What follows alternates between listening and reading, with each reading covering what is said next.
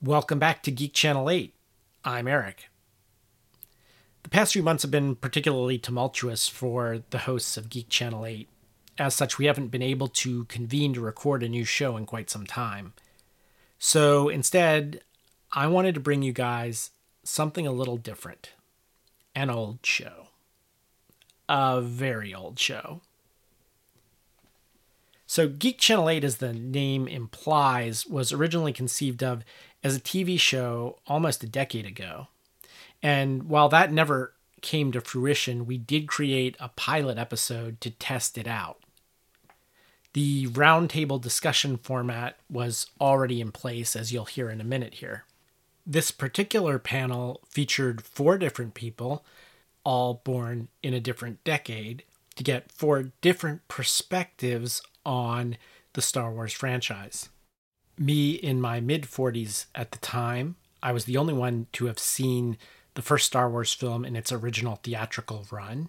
Thomas in his mid-30s, Andrew in his mid-20s, and Vincent still in high school at the time. We originally recorded it in 2015, the very end of 2015, in a studio in Vermont, USA. It was shortly after the release of the new, at the time, Star Wars film, Star Wars Episode VII, The Force Awakens, the first Star Wars film to be made in over a decade, which we thought would be the perfect topic for our nerd podcast pilot. Please pardon the audio quality from our primordial days. I call this Episode 0, GC8 Awakens.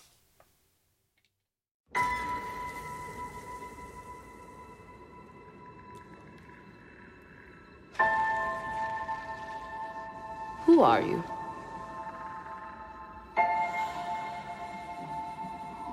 I'm no one.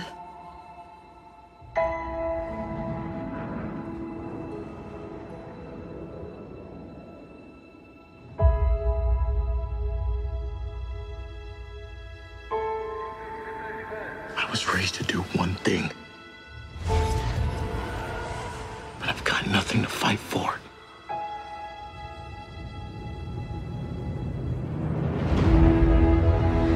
Nothing will stand in our way. I will finish what you started.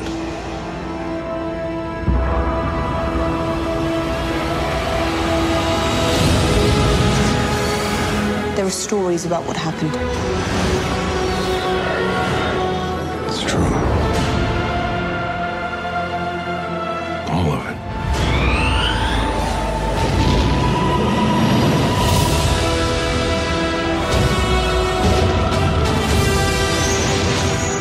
Dark side. A Jedi.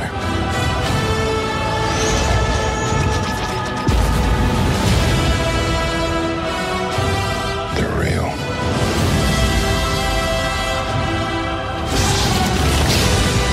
The Force. It's calling to you.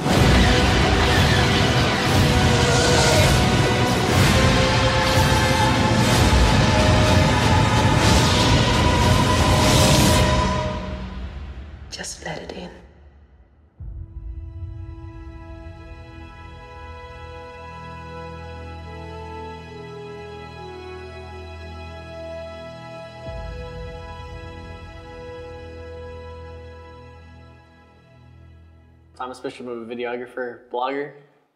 Eric Chatterjee, I teach media studies. Vincent Moore, I'm a local writer.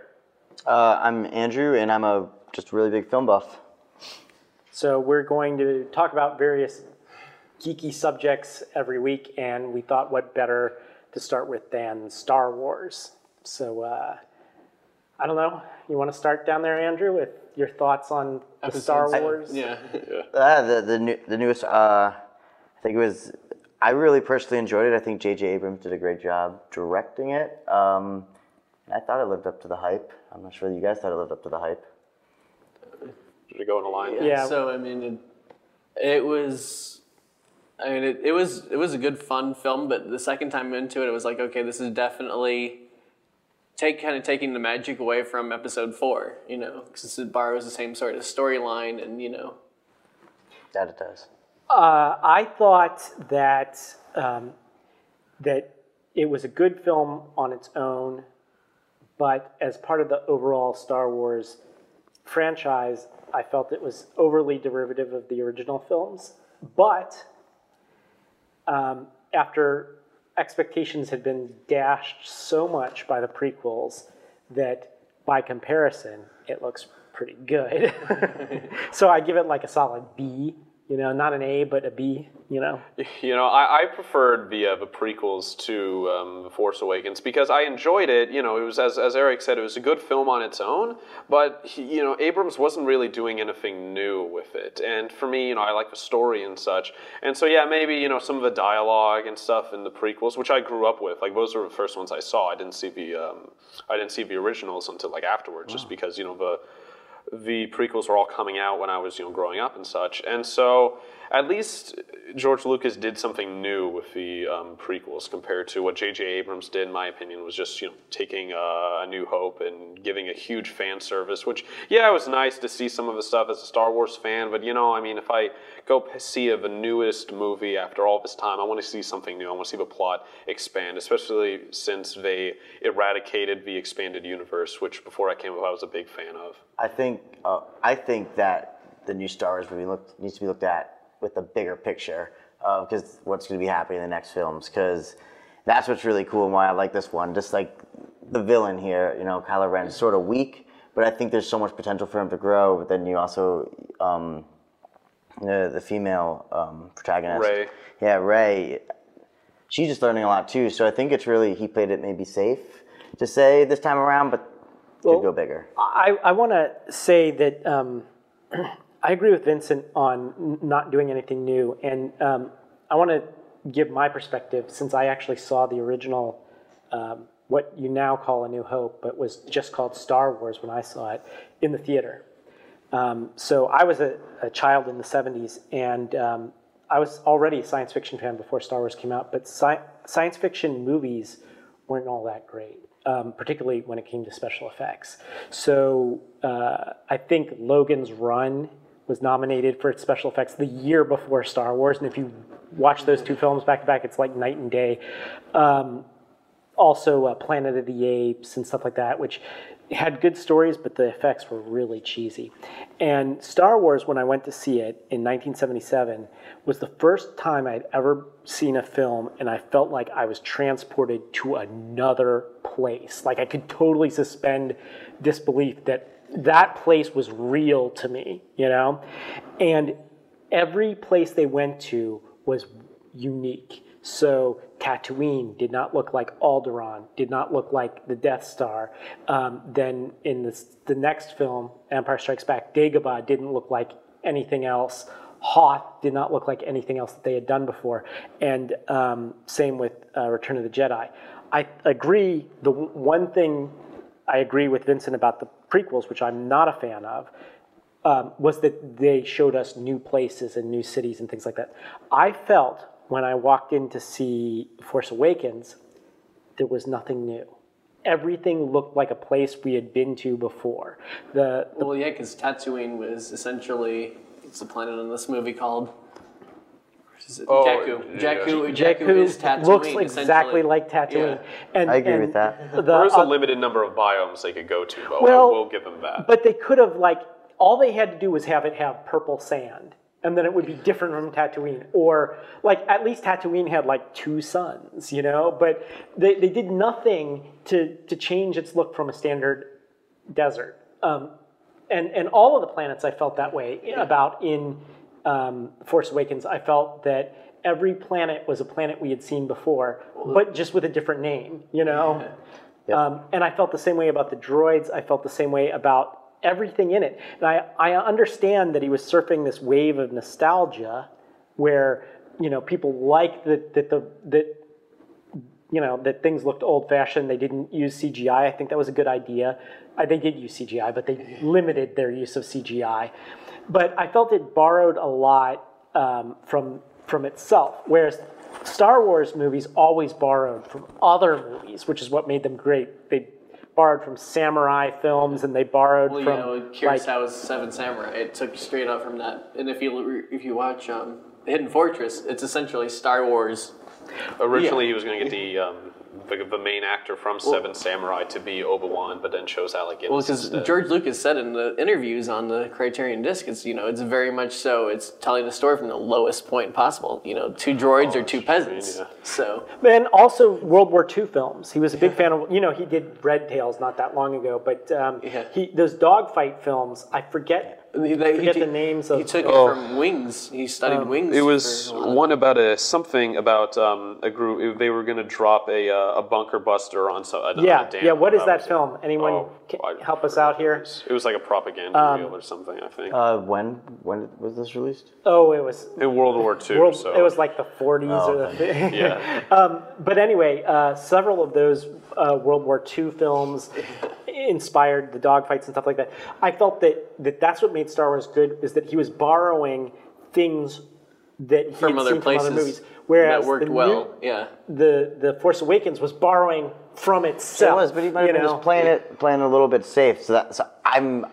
What if in the next one we get all that? I mean, it picks up, but that's also what, if it picks up right at where it left off, is he going to just stay in the same? Yeah, I mean, it's definitely leading that way, because I mean, if this Force Awakens is A New Hope, then is Episode VIII Empire? I mean, is Ryan Johnson really going to live up to that? I mean, well, what about the characters? I mean, I think all the characters are really enjoyable, and don't get me wrong, we're on the rise. Females are becoming. Well, that aside, female heroines are becoming the thing of today.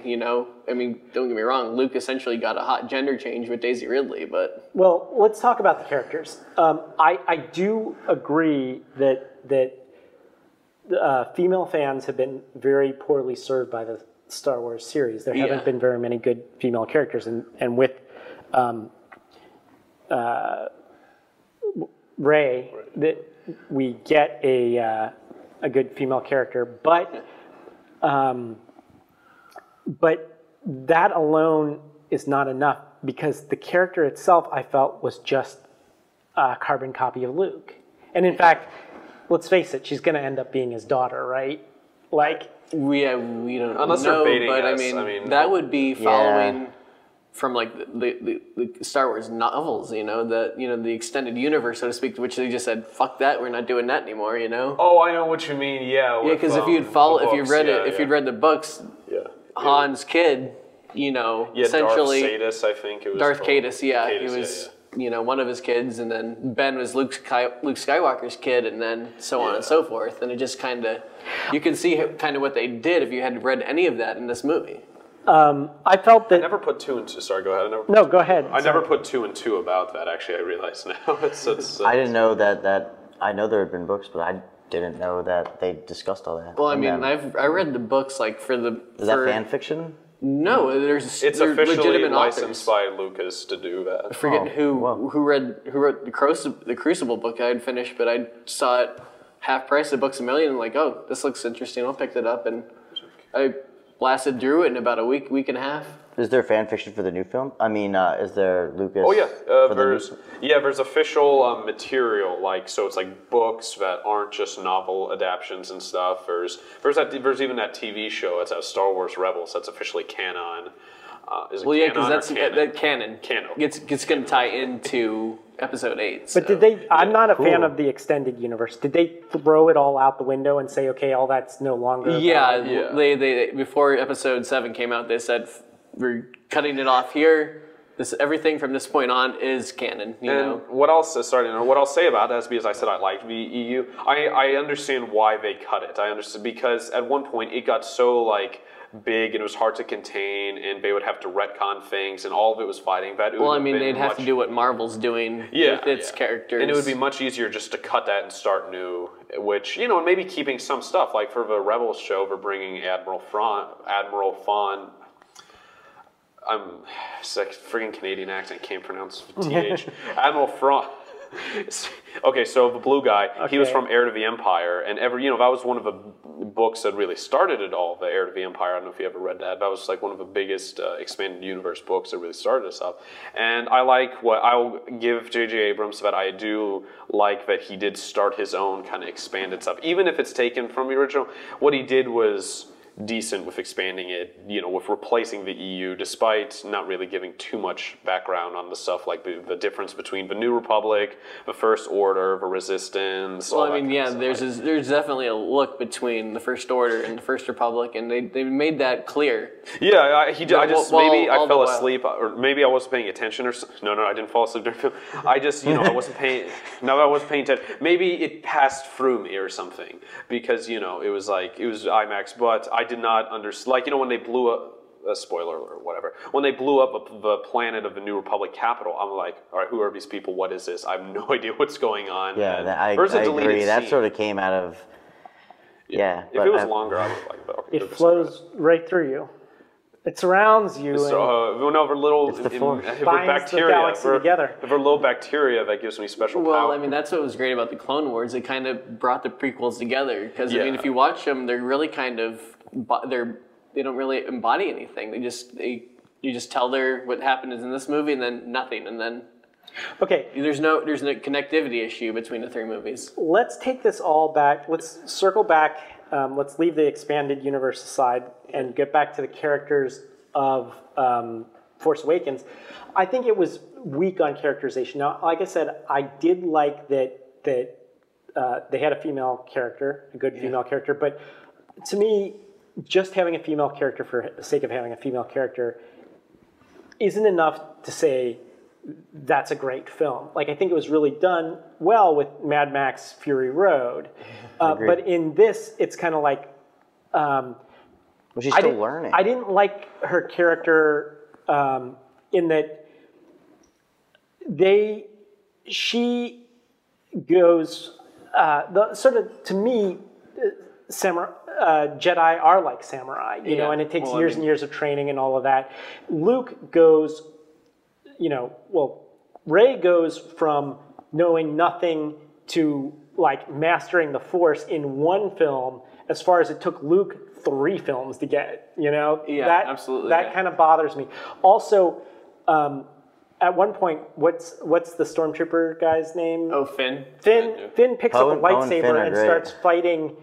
Kylo. And Kylo's actually had some Jedi training. Yeah. And it's like, to me, that would be like a standard peasant pikemen or something like that in feudal Japan, picking up a katana and trying to fight a samurai with it. I didn't look at it like that. Which is incorrect, yeah. Decapitated in 2 seconds, The funny thing was, earlier in the film, when he fought the riot stormtrooper who had the melee. The spinners. Thing, the stormtrooper beat him, and then Finn beat Kylo Ren, so that stormtrooper was more powerful than Kylo Ren. And so that so I had a problem with. And then Kylo Ren, the character of Kylo Ren, to me is like, again, such a weak copy of Darth Vader. Okay, so he dresses all in black. There's no reason for him to have a voice modification. Like, Vader needed it. Yeah, it was keeping him alive. Yeah, his face was all messed up, and Kylo Ren wasn't. Well, because it makes him a cooler villain. Yeah, I think he was starting to know. I think he was compensating because he,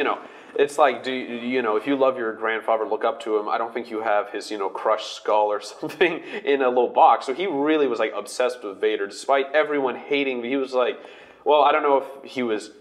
This guy was, well, I guess Palpatine would be the Hitler of the Star Wars thing, but, this guy who's named Darth Vader and puts fear in everyone, and they beat him, and so he grew up his whole life with everyone hating on the guy because he was such, he was an oppressor, and then somehow he still ends up looking up to him to the point where he keeps his mangled body, or not his full body, his mangled clothes, his memorabilia, and he looks up to the guy at the point where he kills a bunch of other children just like he did. So he's so obsessed with a guy that I think it kind of makes sense that he imitates him by having the, the helmet and the voice changer. I mean, he's not intimidating by himself. He's like a mopey goth kid. Which is why he had the thing to make up for that. To make up for that. Well, no, absolutely. He is a mopey goth kid. He's a mopey goth kid with a lightsaber. Not only that. I mean, he just... Yeah. And Snoke's is the end of the film, and we're going to go fix him and complete his training. It's like he didn't really earn the mask until the end of the film. Right. After Rey's kicked his ass. Yeah. So, so that was definitely that's funny. A problem, I thought, with this film. But I don't know. Does anyone have anything else they want to? When I saw it, you know, I'm not the biggest Star Wars fan.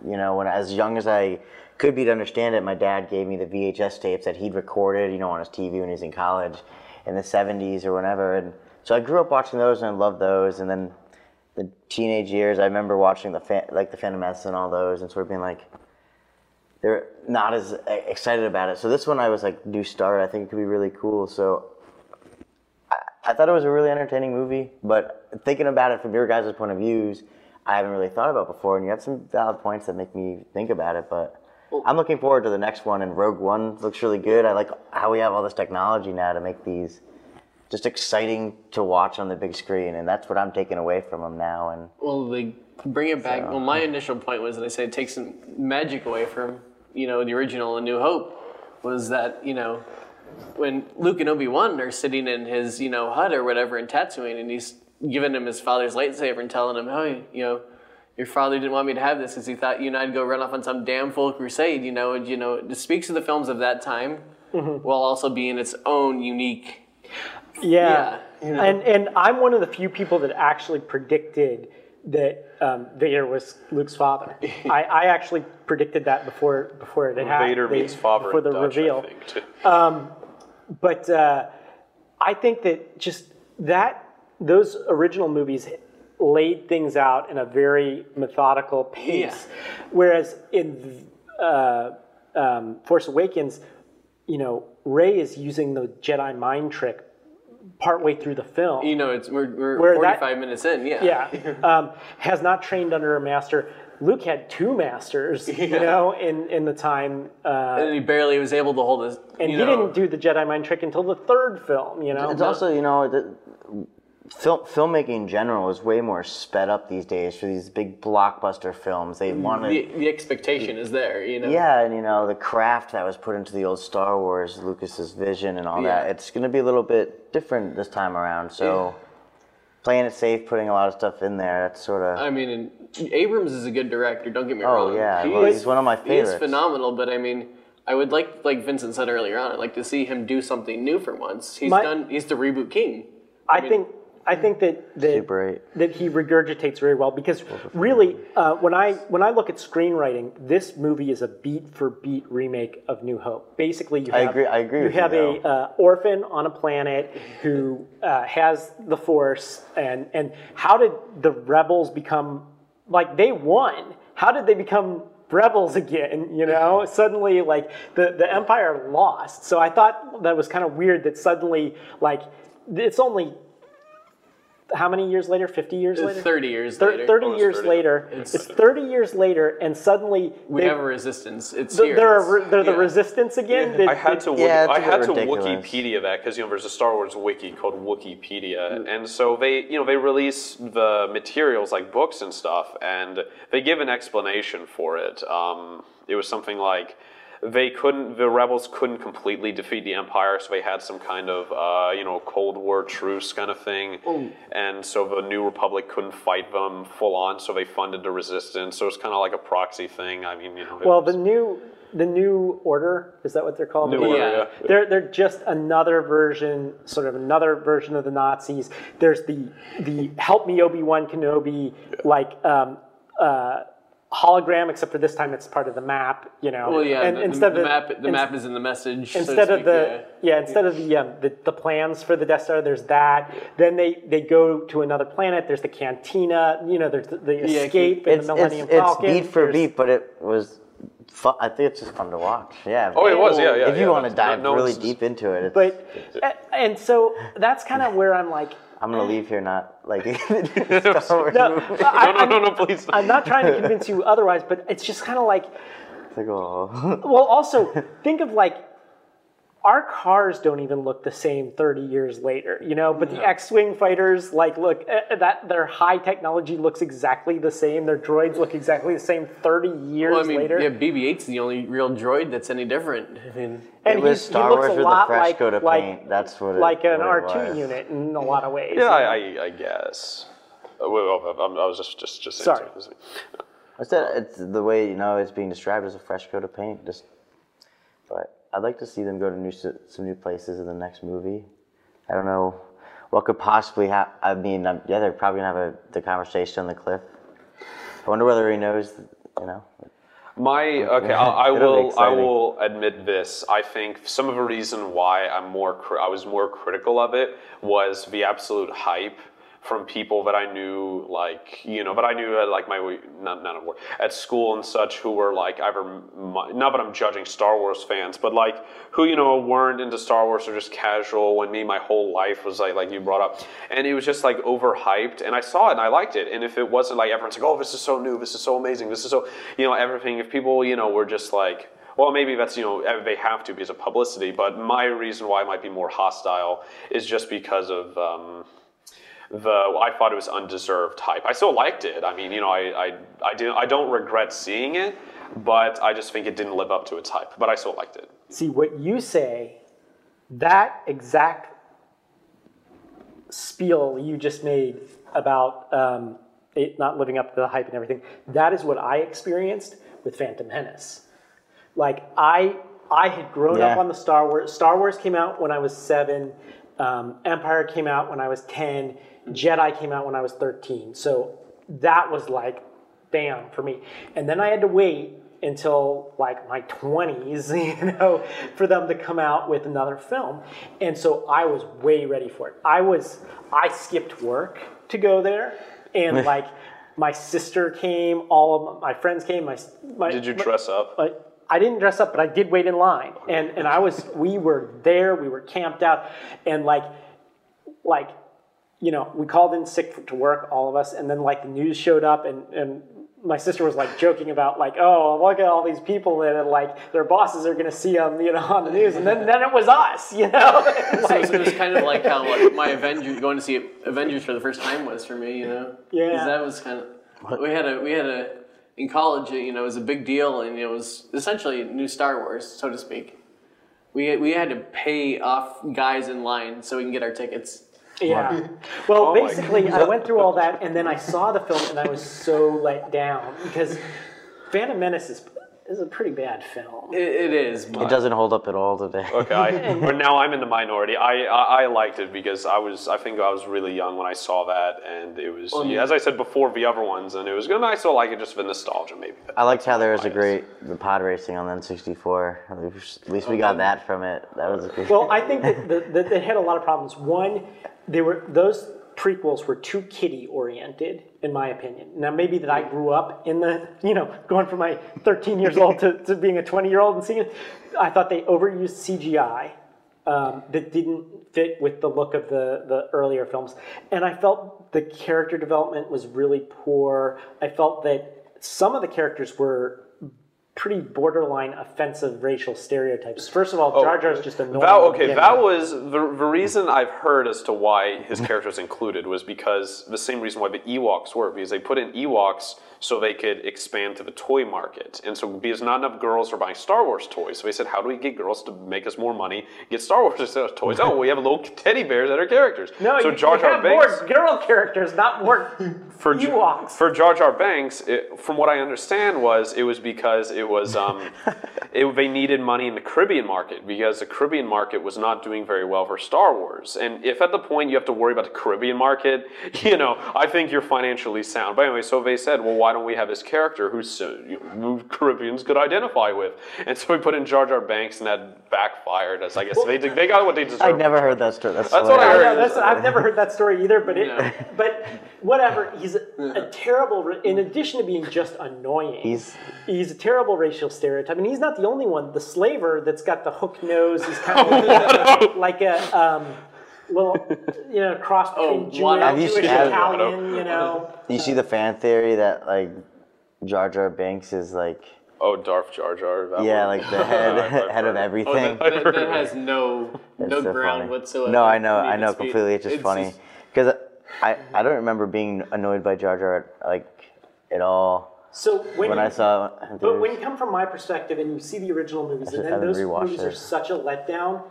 By comparison, Force Awakens, you're like, well, that was pretty good, you know, because my expectations were in the toilet, you know? I mean, yeah, because, I mean, you go into it thinking, oh, it's going to be this great film, and then it's, oh, hold on a second, you know? You went back and saw the other two in theaters, 2 and 3? Of Episode 2 and 3. Have I gone back and watched them since then? No, like, after being so let down from The Phantom Menace. I did go back and watch all 3 of them in the theaters. But I did not go, like, opening week, and I waited until it was, like, second run. I'm like, okay, I don't need to be there for the beginning. Because I still had the hope that, like, they would learn from their mistakes and, like, okay, the second one will be better, you know? Or what, so what was the... The second one was Attack of the Clones. Attack of the Clones will be better, and then... Revenge of the Sith. I thought the Revenge of the Sith. And I think Revenge of the Sith might be a little bit... We're all video editors, and so one of my dream projects, and I'm giving it away, you know, to all the people out there, so everybody's going to hear this, but one of my dream projects when I get time would be to go back and edit all 3 of those films into one good film. Oh, that's been done. There are a number of fan edits out there where they take certain little elements and they put it together. And it's so much better. We destroyed Eric's dream. I'm sorry. Why didn't? Really? Yeah.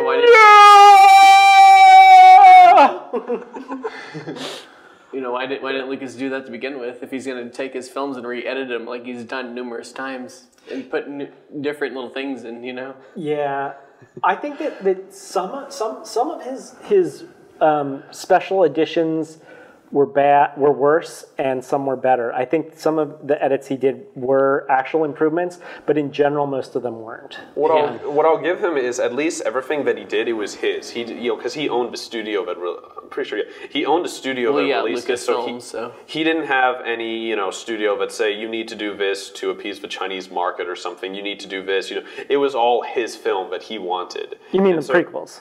So I think even some of the original ones too. The original ones were 20th Century Fox, but they gave him a decent amount of control to it, from what I understand, from what I've read. So you have, at least he didn't like some. I forget what movie, or, you know, some movies you'd say, "What the hell was that?" and it's awful. It's because there's so, like that was it, the new Fantastic Four, because it was torn apart by studio and director vision. Well, so that is a topic for another day. You at least have to give George Lucas that it was his film, his vision, and. So I mean, as a filmmaker, you at least have to respect him for that. I do respect him for that, and I do think he has a greater vision than J.J. Abrams.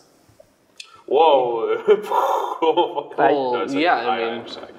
Abrams, like I said, he's the... Lucas has a better vision.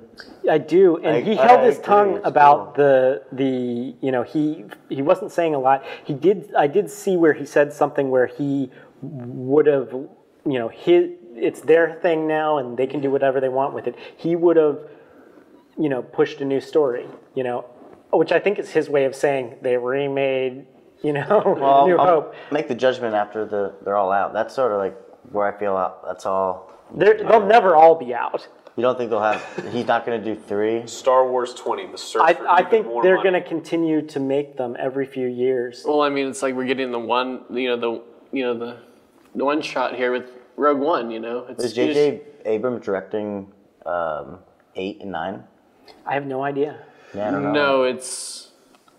Episode 8 is Ryan Johnson, and I forget who's doing 9. I thought they announced who it was. No, it's not. Gareth Edwards is doing Rogue One. I retract my statements then. I thought it was his trilogy. I think he's producing. I think he is producing all of them, right? We had a light go down. Are they trying to tell us something? Are we going on too long? So our esteemed producer Dylan back there, I need you to look up what the film that inspired the dogfights and trench sequences in Star Wars was. It was something 21. And it was a World War II film. But speaking of that, he's in there. I thought I saw him walk out. I'm not sure. But speaking of the Death Star and trench warfare and all that stuff, how is it that they, you know, you're going to spend billions of dollars building a super weapon, and in Force Awakens, it's Death Star 2.0. It really is just a really big Death Star, which is physically impossible. Like, how many times I how many times are they going to build that one little flaw into it that blows the whole thing up? Like, all you have to do is fly down and shoot it. It's like, only that, but Rogue One, is its whole premise is based upon just that, getting the plans to that exhaust port that so we can blow it up. Rogue One is linked to The Force Awakens. Well, no, not The Force Awakens. It's linked to Episode 4. Because Vader, they announced the other day, he's going to show up in it. So, but really, Anakin invented that move, and then he goes to build a Death Star that his own son blows up the same way, which he should have known better. And then they go and they build more Death Stars in the later Empire and stuff like that. And it's like, you already knew that it could be blown up by this little exhaust. Well, how do we know that wasn't Palpatine's idea? Well, for the insurance, yeah, it was an inside job. and then the New Order's like, oh, well, we're going to build this uber weapon. It's even bigger than the original Death Star, but we're going to put the same exact exhaust. What the hell did they call it in this film? What the hell did they call it in The Force Awakens? Oh, the Starkiller Base. Starkiller Base. I think, I don't know why I'm defending them, but I think is that the Death Star was so big that you couldn't find that on its own, that they counted on that no one would know how to build it, and so that's why they had to get the intelligence thing. That they, maybe the question should be that the intelligence should have been more guarded, but that's what we have for Rogue One to find out, because that was the kind of thing. Nothing is completely impenetrable. But, and people say, oh, that was stupid, the little thing. Well, yeah, but are you going to go and survey the entire Death Star, because a thing that's the size of a moon, just to find this one 2-meter shaft that you wouldn't have known otherwise? If the thing's going to blow up your planet, yes. Okay, all right, well, okay. Well, the whole idea behind Rogue One is that there's the line in one of these movies says, we lost a lot of both in spies for this. Yeah. So, I mean, that it alone, in that one little log line, is a whole other adventure. I think they could do a lot more with the Star Wars universe if they got away from the Skywalker family. Because there's a lot more stuff which we don't know for sure until Episode 8 drops. I think even Lucas said that before The Force Awakens was even in production, he said that 1 through 6 was done for Skywalker family, and he might, because it's like a soap opera of that family, and I think, if I remember, he said he might have done it with the grandchildren for 7, 8, 9, but he wasn't sure. This was before Disney bought out the Star Wars franchise, so he was along the same lines of thinking, from what I recall. Thanks for joining us for this special episode from the Vault. I promise next time we will be back with a brand new episode. If you like us, please give us a good rating on whatever platform you get your podcast from. And if you want to talk to us, you can send us an email at gc8podcast@gmail.com. That's letter G, letter C, number 8, podcast@gmail.com. Join us next time. We drop on every date with an 8, the 8th, the 18th, and the 28th of every month. Until next time, this is Eric, signing off.